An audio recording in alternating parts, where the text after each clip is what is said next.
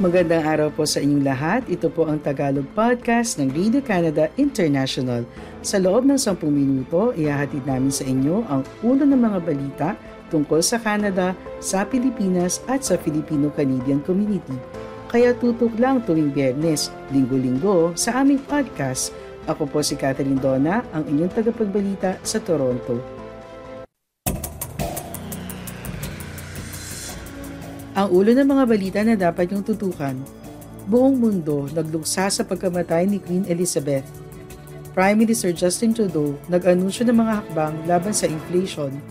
Pilipinas inextend ang state of calamity para sa coronavirus pandemic. Conservative Party ng Canada pinili si Pierre Poilievre bilang bagong pinuno. Real estate sa Canada patuloy na bumabagal. Namatay na ang pinuno ng Estado ng Canada at ang pinakamatagal na namunong British monarch na si Queen Elizabeth. Sinabi ng Buckingham Palace sa isang maikling pahayag na pumanaw na si Queen Elizabeth noong September 8 sa Balmoral Castle sa Scotland. Siya ay 96 years old. Dahil sa kanyang pagkamatay, pinangalanan bilang bagong monarko ng United Kingdom at Commonwealth si Prince Charles na ngayon ay King Charles III na. Siya rin ang naging bagong pinuno ng Estado ng Canada na prinoklama sa isang seremonya sa Rideau Hall noong nakaraang Sabado ni Governor General Mary Simon. Kasalukuyang nakahimlay sa Westminster Hall ang labi ni Queen Elizabeth kung saan binuksan ng London ang isang public viewing para makapagpaalam ang publiko sa kanilang reyna. Magtatagal ito ng apat na araw bago siya ilibing sa lunes, September 19. Noong Webes, muling pinabalik ang House of Commons upang ang Prime Minister, mga leader ng oposisyon at mga miyembro ng Parlamento ng Canada ay makapagbigay-pugay sa yumaong reyna. Pagkatapos magsalita ni Prime Minister Justin Trudeau at mga leader ng partido, ang bawat MP sa House ay pinayagan na magbigay-pugay ng hindi hihigit sa 10 minuto. Matapos ang event sa House of Commons, si Trudeau ay babiyahe patungong London kung saan siya, si Governor General Mary Simon at ang High Commissioner para sa Canada sa UK na si Ralph Goodale ay dadalo sa libing ng Reyna. Mas maraming dignitaryo ang sasama sa Prime Minister sa London, ngunit ang listahan na yon ay hindi inilabas sa publiko. Inanunsyo rin ng Canada ang isang federal holiday sa September 19 para sa libing ni Queen Elizabeth. Kayo po ay nakikinig sa Tagalog Podcast ng Radio Canada International.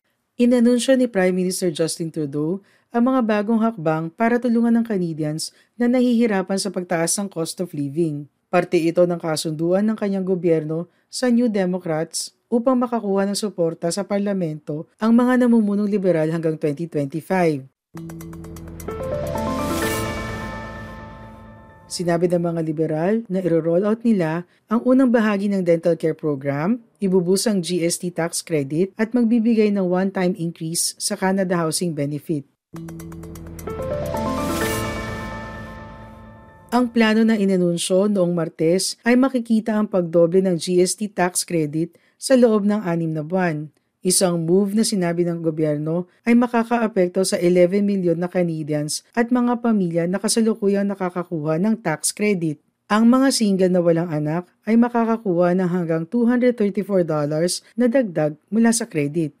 Ang mag-asawa na may mga anak ay makakakuha ng hanggang $467 at ang seniors ay makakaasa sa average boost na $225 ngayong taon. Iro-roll out din ng mga liberal ang isang one-time increase sa Canada Housing Benefit. Ito ay magbibigay ng hanggang $500 sa 1.8 million Canadian renters na nahihirapan sa housing needs. Ang Canada Housing Benefit na dinevelop ng federal government at ng mga probinsya ay inilunsad noong 2020 na may magkasamang pondo na $4 billion sa loob ng walong taon. Sinabi ng federal na gobyerno na ang benepisyo ay magiging available sa mga pamilya na may adjusted net income na mas mababa sa $35,000. Ito rin ay makakaapekto sa mga single na may income na mas mababa sa $25,000. Lahat sila ay dapat nagbabayad ng at least 30% ng kanilang income sa renta. Inanunsyo ni Trudeau na ang kanyang gobyerno ay magpapakilala ng Canada Dental Benefit para sa mga bata edad 12 pababa na walang access sa dental insurance. Ang low hanggang middle income ng mga pamilya na may combined income na mas mababa sa $90,000 ay makakakuha ng $650 kada taon para sa susunod na dalawang taon para sa dental services. Sinabi dito do na ang susunod na hakbang ay ang palawigin ng dental care para isama ang mga tao edad 18 pababa, ang mga seniors, at ang mga taong may disabilities sa pagtatapos ng 2023. Inanunsyo ni Prime Minister Justin Trudeau ang mga bagong hakbang para tulungan ng Canadians na nahihirapan sa pagtaas ng cost of living. Ang ganap na implementasyon ng dental program ay magaganap sa 2025. Ang Tagalog podcast ng Radio Canada International ay available din sa Spotify, TuneIn, Apple Podcasts, Amazon Music at Google Podcasts. Noong lunes, sinabi ng isang opisyal ng Pilipinas na inextend ni Pangulong Ferdinand Marcos Jr. ang state of calamity sa bansa para sa nagpapatuloy na COVID-19 pandemic. Inilagay ni dating Pangulong Rodrigo Duterte ang buong Pilipinas sa ilalim ng state of calamity noong Marso 2020 dahil sa coronavirus at inextend ito upang pahintulutan na maipamahagi ang emergency funds ng mabilis. Sinabi ni Press Secretary Trixie Cruz Angeles na ang naunang anunsyo sa pagtatanggal ng sapilitang pagsusuot ng mask outdoors ay magiging epektibo kaagad sa buong Pilipinas, maliban na lang sa mga matataong lugar kung saan ang mga tao ay hindi maoobserbahan ang social distancing. Ang Pilipinas at Myanmar ang dalawang pinakahuling bansa sa Timog Silangang Asya na nagre-require pa rin ng pagsusuot ng mask outdoors, sinabi ng mga opisyal ng Pilipinas. Susuriin din nila kung ang pagsusuot ng mask indoors ay maaari nang tanggalin sa pagtatapos ng taon sa mga lugar kung saan may dagdag na bilang ng mga taong nakakuha na ng coronavirus booster shots.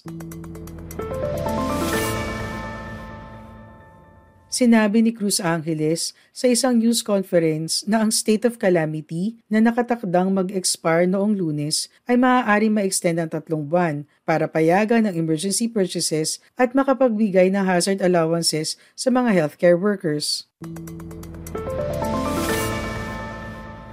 Ang Pilipinas, isa sa mga bansang pinakamatinding tinamaan ng coronavirus sa Timog Silangang Asya, ay nagpatupad ng isa sa pinakamahabang lockdown sa mundo na nagdulot ng pinakamatinding economic recession sa nakalipas na mga dekada at pinalalim ang problema ng kahirapan, kagutuman at kawalan ng trabaho. Sundan niyo rin kami sa Facebook at Radio Canada International Tagalog.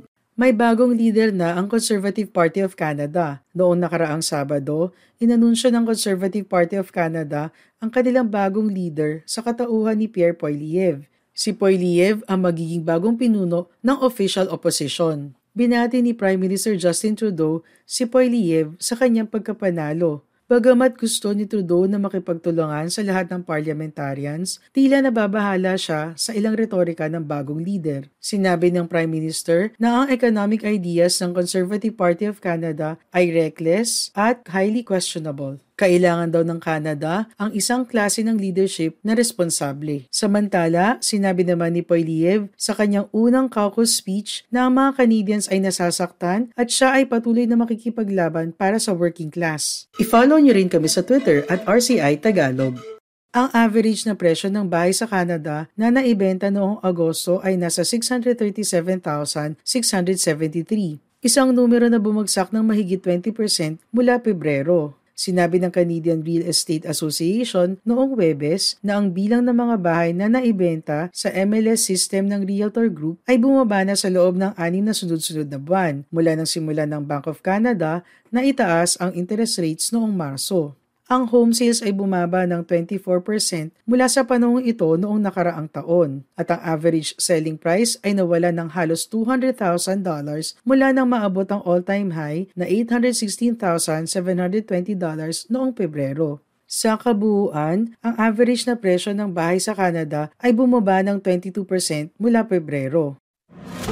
Maraming salamat po sa iyong pakikinig sa Tagalog Podcast ng Radio Canada International. Lagi po kayong makinig tuwing Bernes para makabalita tungkol sa ating mga kababayan dito sa Canada. Hanggang sa susunod na linggo, ako po si Catherine Donna ng Radio Canada International.